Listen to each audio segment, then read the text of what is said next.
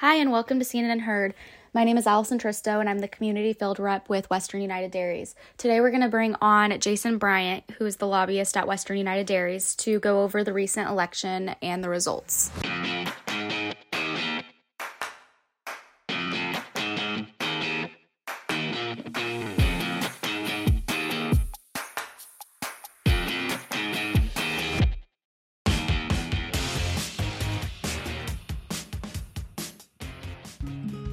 Did you know that you can turn your dairy manure into cash? Bennett Environmental is offering above ground dairy digesters at no cost to you. These systems can also remove nitrates from your lagoons to help you comply with water board regulations. Our proven above ground technology will generate income for your dairy into the foreseeable future. Because we truck the renewable natural gas off site, your dairy can profit regardless of your location.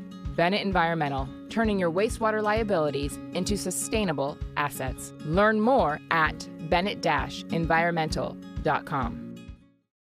Hi, folks. Hope you had a great week. Dairy markets were a little choppy. The result on cheese was mixed. Block cheddar cheese, we lost a little bit for the week, down to 209.50. Barrel cheese, we gained some, up to 195.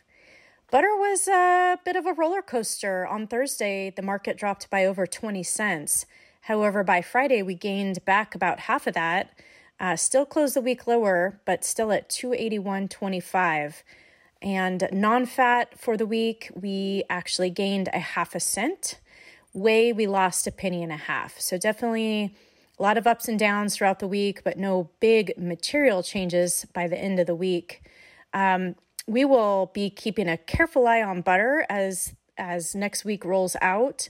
This is definitely certainly the time of year when we start seeing that kind of seasonal holiday demand start to fade and eyes start turning towards 2023. Uh, we are keeping a close eye on, on a few factors, certainly milk production in the US. We won't get a new read on that until the 19th of December. We've been up for a few months now, and we are watching European numbers come in pretty strong as well. So European milk production definitely seems to be on the upswing after a, a rough kind of year or so there. Grain prices have been mixed. We lost a little on corn, which was good news. Um, however, the soybean complex uh, pushed higher.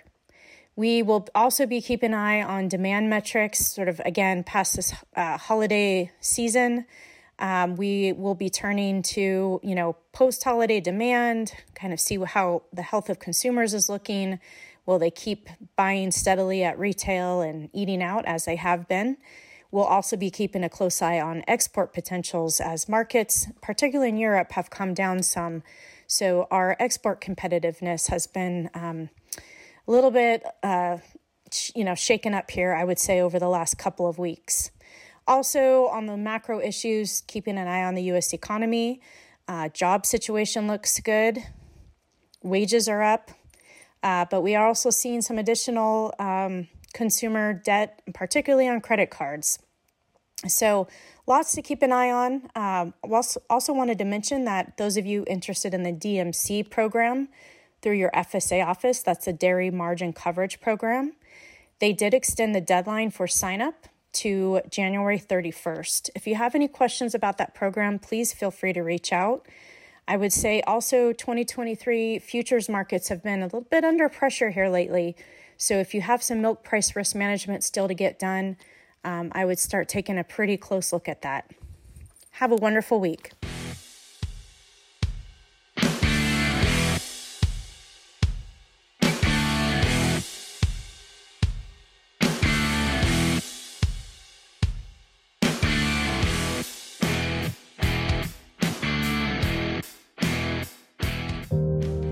Tired of hearing that the main way to save water is fallowing? Are you tired of seeing articles about how alfalfa and corn waste water?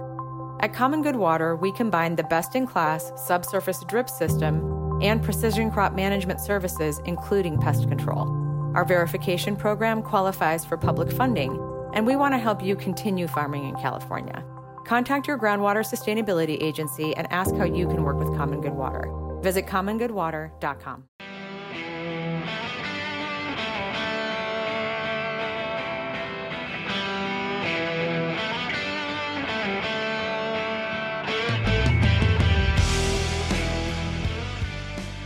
Hi, Jason. Thanks for coming onto the podcast today.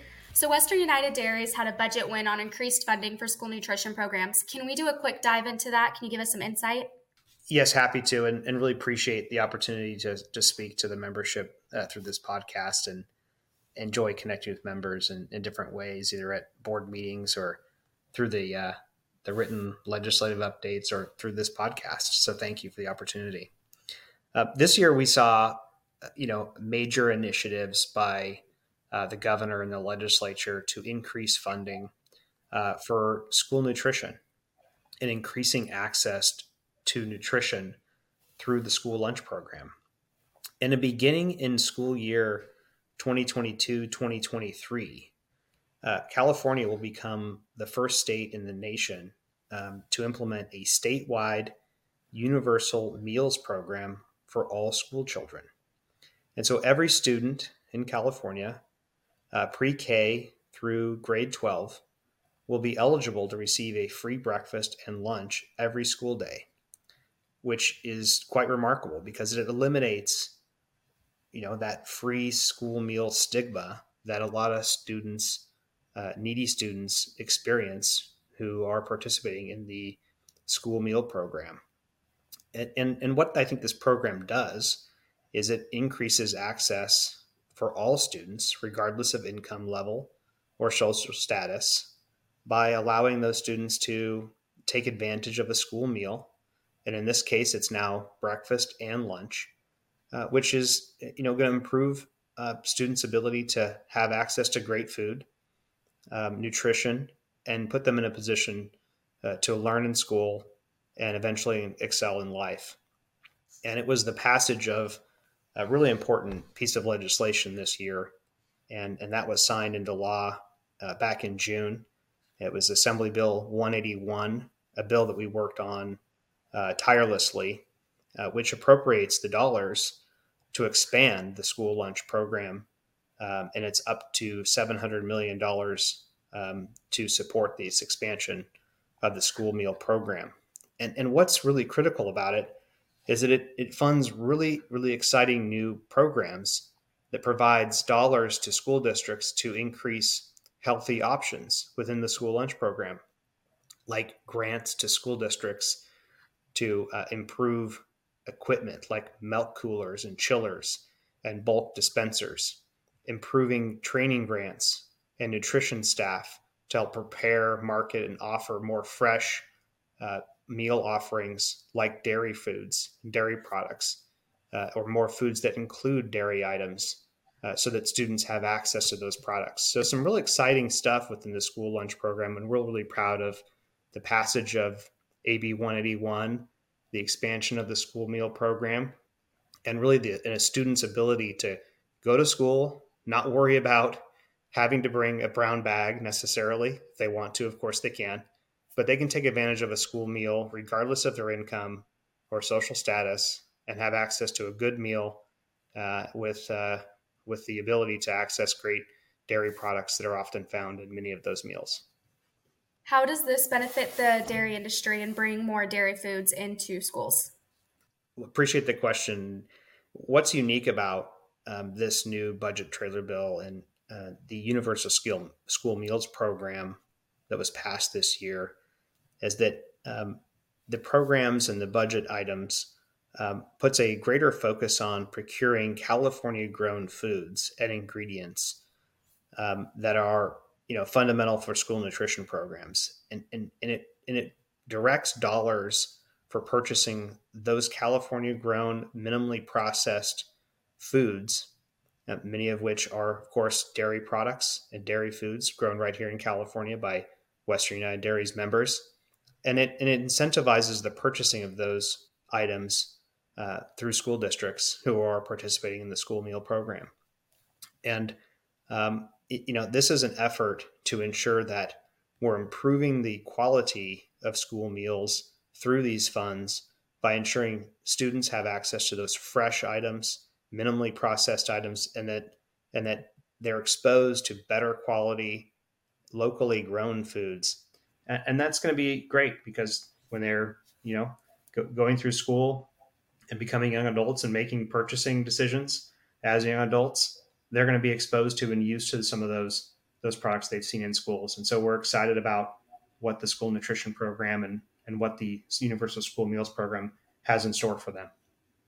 Definitely. So, is there anything else you would like to leave the producers uh, with this uh, win? Yeah, it's just a it's a great it's a great um, a budget win for California. It's a great budget win for uh, students throughout the state. The ability to go to school, to have access to a high quality, nutritious, uh, and attractive uh, school meal, whether it be breakfast or lunch, regardless of your income status um, I think is a great opportunity. You don't have to bring a bound bag. You can, uh, but you can easily grab a meal at school and and have a great experience. And um, we worked really hard to making sure that that dairy can, continues to be a cornerstone of that um, school meal program, um, and it's found it's, it's foundational in what is offered. And what's exciting is that more fresh, minimally processed California grown products are going to be offered as a result of the work that we put into this budget trailer bill, and we're really proud of that.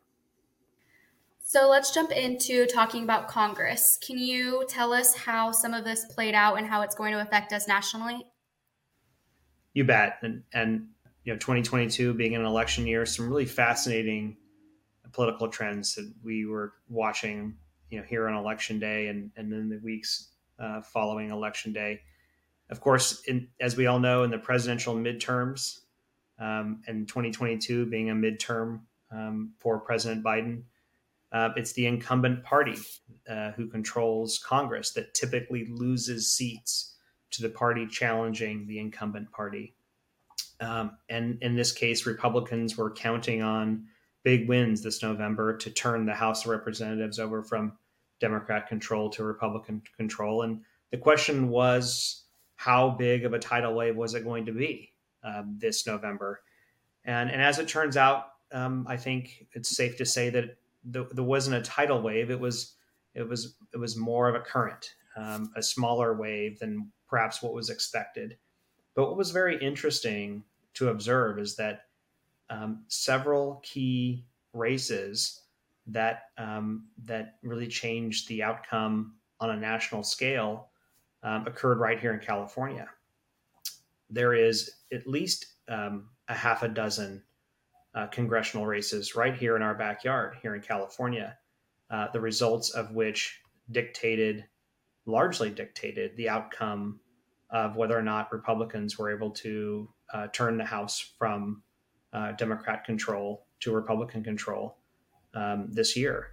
Um, you know, there were a, a significant number of close races uh, for competitive congressional districts um, in for the U.S. House, uh, largely due to the fact that California just went through a redistricting process um, after the 2020 census. The um, redistricting commission has redrawn the district lines, and so you have um, a huge swath of new legislative districts and congressional districts, many of which are more competitive than they once were. And so incumbents had to compete more diligently than they uh, perhaps did in previous elections because those seats were more competitive. And you saw um, um, incumbent Republicans perform very well. A great example of that is uh, um, David Valadao, who successfully was, was successfully reelected to Congress. Um, uh, fending off a challenger, uh, former Assembly member Rudy Salas in the Central Valley. Uh, and you saw a number of other uh, Republican House members fend off Democrat challengers uh, and, and, and, and, become reelected. Um, and then you had a number of, um, uh, of key wins here in California, which really helped Republicans nationally move power from Democrat control to Republican control. Um, and I think that was um, was key to uh, Kevin McCarthy's leadership change from Nancy Pelosi, who who's obviously currently Speaker of the House. Kevin is is um, is next in line, it appears, to take over to be the Speaker of the House. Obviously, uh, Kevin stems from uh, Kern County and is a well-known leader here in California. He was, you know, hugely involved um, in the success of, of, of, a, of a number of key uh, members of Congress in their reelection. Um, he's a prolific fundraiser and and someone who's intimately involved in the election process uh, for a number of, of, of, candidates here in California and did a mag- magnificent job uh, positioning those candidates and helping them um, through election day successfully fending off um, Democratic opponents. And so, really, California played a pretty significant role, I think, in uh, determining the outcome of, of how Congress will be shaped politically um, heading into next year and beyond. Okay, Jason, uh, can you give us a deep dive into the legislature and what's going on uh, there? Yeah, it's been a fascinating period of time between uh, now and the election. The last month, we've seen um, a number of close contests. I don't think I've witnessed as not as many close races uh, as this year as I have in the last decade. Um, today is uh, December second, and on Monday, the legislature will swear in its new class of legislators, and there's still two races that are undecided. Uh, I don't know. I think that's unprecedented. Um, we have one race um, in the assembly down in the desert uh, in the Indian Wells area where um, the the separation between the two candidates is 20 votes, literally 20 votes out of almost 190,000 votes cast in this election.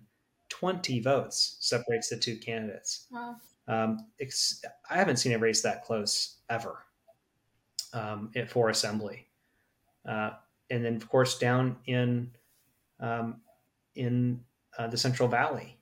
Senator Melissa Hurtado is right now trailing uh, Dave Shepard by 245 votes. Uh, and there was over 220, 120,000 votes cast for, uh, for that race. And only 245 votes separate the two candidates. And so that race remains uncalled and, and likely won't be called prior to Monday. Um, up here in Sacramento County, where I live, um, we just had a race called for state assembly where Josh Hoover defeated incumbent Ken Cooley in a newly drawn assembly seat. Um, very, very close race, uh, less than 2,000 votes uh, between the two candidates, um, and a surprise uh, win for Republicans who uh, who defeated incumbent Democrat, um, um, but very, very narrow win, um, but a very interesting race to watch. And of course, um, down in the Central Valley in Merced County uh, for Congress and Congressional District 13, um, many of uh, those listening to this podcast are probably in this district or following it. John Duarte is currently leading Adam Gray by 584 votes uh, out of 120,000 plus votes cast. 584 votes separate the two candidates. So that place is too close to call. Although John Duarte has said that he feels that the remaining votes um, left to be counted, uh, uh, there's not enough to change the outcome of that election. So we'll see how that how that goes. But there has been a number of close races. Some have already been called, uh, but at one point I think I was tracking 15 or plus very very close contests that were under a thousand votes um, just after election night. So very, very tight. Um, so interesting race to watch, uh, interesting election to watch, certainly. Uh, but what's really fascinating about um, about what's going on next year is that um, we have 37 um, new lawmakers coming to town. Of 120 legislators, we've got you know uh, 40 senators and 80 assembly members, 37 of which are brand new to Sacramento. Um, that ushers in a whole new crop of new faces uh, with new priorities, with um, uh, with with a which creates a need for us to begin to educate them about the role dairy plays in our local economies, the role dairy plays in ensuring access to nutrition, and the role dairy is playing to ensure our state is meeting our climate goals. All of the important things that this industry provides our state, uh, it, it, requires us to step up and begin to educate these new members. We've already been doing that. Uh, of the 37 people that are that are um, entering the legislature, I think we've met nearly all of them. Some of them we know very, very, very well, which is a great thing. Um, and that's the part of the process that um, that the association goes through is making sure that we know um, this legislature very well, uh, no matter where you're from. If you're from an urban area or a rural area, a place where we've got, uh, if you come from a place where there's a lot of dairy production or a place that there's none, um, we try to make it a point to reach out and make sure legislature legislators who are new to this state, new to the state legislature, um, have heard from Western United Dairies and and so it's an exciting time to be a part of the process as this new class gets sworn in. Do you think that these changes will benefit the dairy industry? With any change, particularly change in the legislature, comes really big challenges uh, and really big opportunities. Um, when you have fresh faces and people who may not have uh, a, a, deep understanding of what we do, it gives you a great opportunity to explain uh, the people, the issues, and the commitment that our members have to this industry and the value proposition they bring to the state. It's a great opportunity for us to showcase what we do. Uh, but of course, change also brings in potential threats, people who don't understand or don't have a familiarity with this industry. And so we've got to be mindful of that and, and rise to the challenge and be able to communicate with people who who may not have a point of reference, who may not understand, or may not have met or been on a dairy or may have not had any interaction with the leaders of this industry or the men and women who who are committed to dairy production in California. That's what I think we wake up every morning and think about is how do we make sure that we are connecting with people who need to hear from us and who need to understand the value proposition and need to understand the amount of commitment that our members bring every day to our industry and how essential the industry is into meeting consumer demands uh, for our product uh, and meeting um, the demands that the state of California has on us from a regulatory standpoint, from a climate change standpoint, water quality standpoint. We need to be able to tell our story. And with change um, in the legislature, uh, it, it is incumbent upon us to step up and, and meet the challenge and to and to ensure that we are stepping ahead and and making those relationships. Uh, it is not easy. Uh, 37 new members is a big hill to climb, but um, it doesn't have to happen in all one day. It happens over over time. Uh, but we take this uh, responsibility very seriously. Um, and the good news is, is we've been working over the last several years to get to know many of the new 37 members, and um, and many of them are actually really good friends of the industry and have demonstrated an interest in working with us collaboratively to help the industry continue to um, uh, stay committed to this state and and thrive, and that's encouraging. So um, our work, we got our work cut out for us. You know, the, you know, working in California, working in this uh, regulatory environment, working within uh, this legislature is no easy feat, uh, but we're committed to it. And um, we've had a number of significant successes within this environment, and um, we're not going to give up. Awesome. Thank you for the updates, Jason. Is there anything else you want to leave the producers with?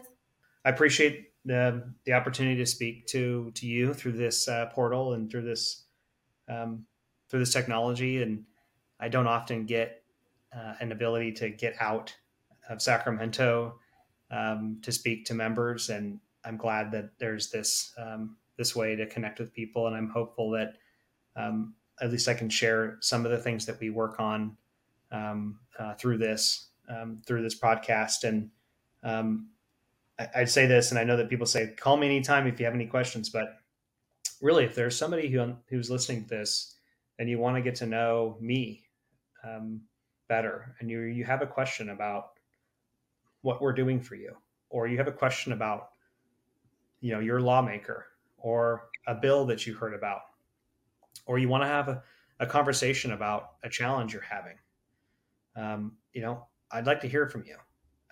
I, I mean that sincerely. We, you know, I would like to hear about what challenges you face because um, every it happens all the time. What comes to you directly as a farmer um, oftentimes spills over into public policy. And if I hear from you first, um, there's a greater likelihood that we can help solve the issue or bring some resolution to what you're facing quicker if we can hear from you um, um, about it rather than hearing about it from somebody else or not hearing about it at all. And um, you know, we can't promise that we can um, solve the world's problems overnight, but I would like to at least give it a shot, uh, particularly if there's something um, new that you're facing that um, that we're not aware of. Um, so I so I'd like to share that with you that you know engage us. That's what we're here for. Um, there's no issue too small, and I appreciate the opportunity to to speak to you and, and be a part of the organization. All righty, Jason. Well, uh, thank you for coming on the podcast and thank you for what you're doing in Sacramento for the dairy industry. Thanks for the opportunity. Have a good one.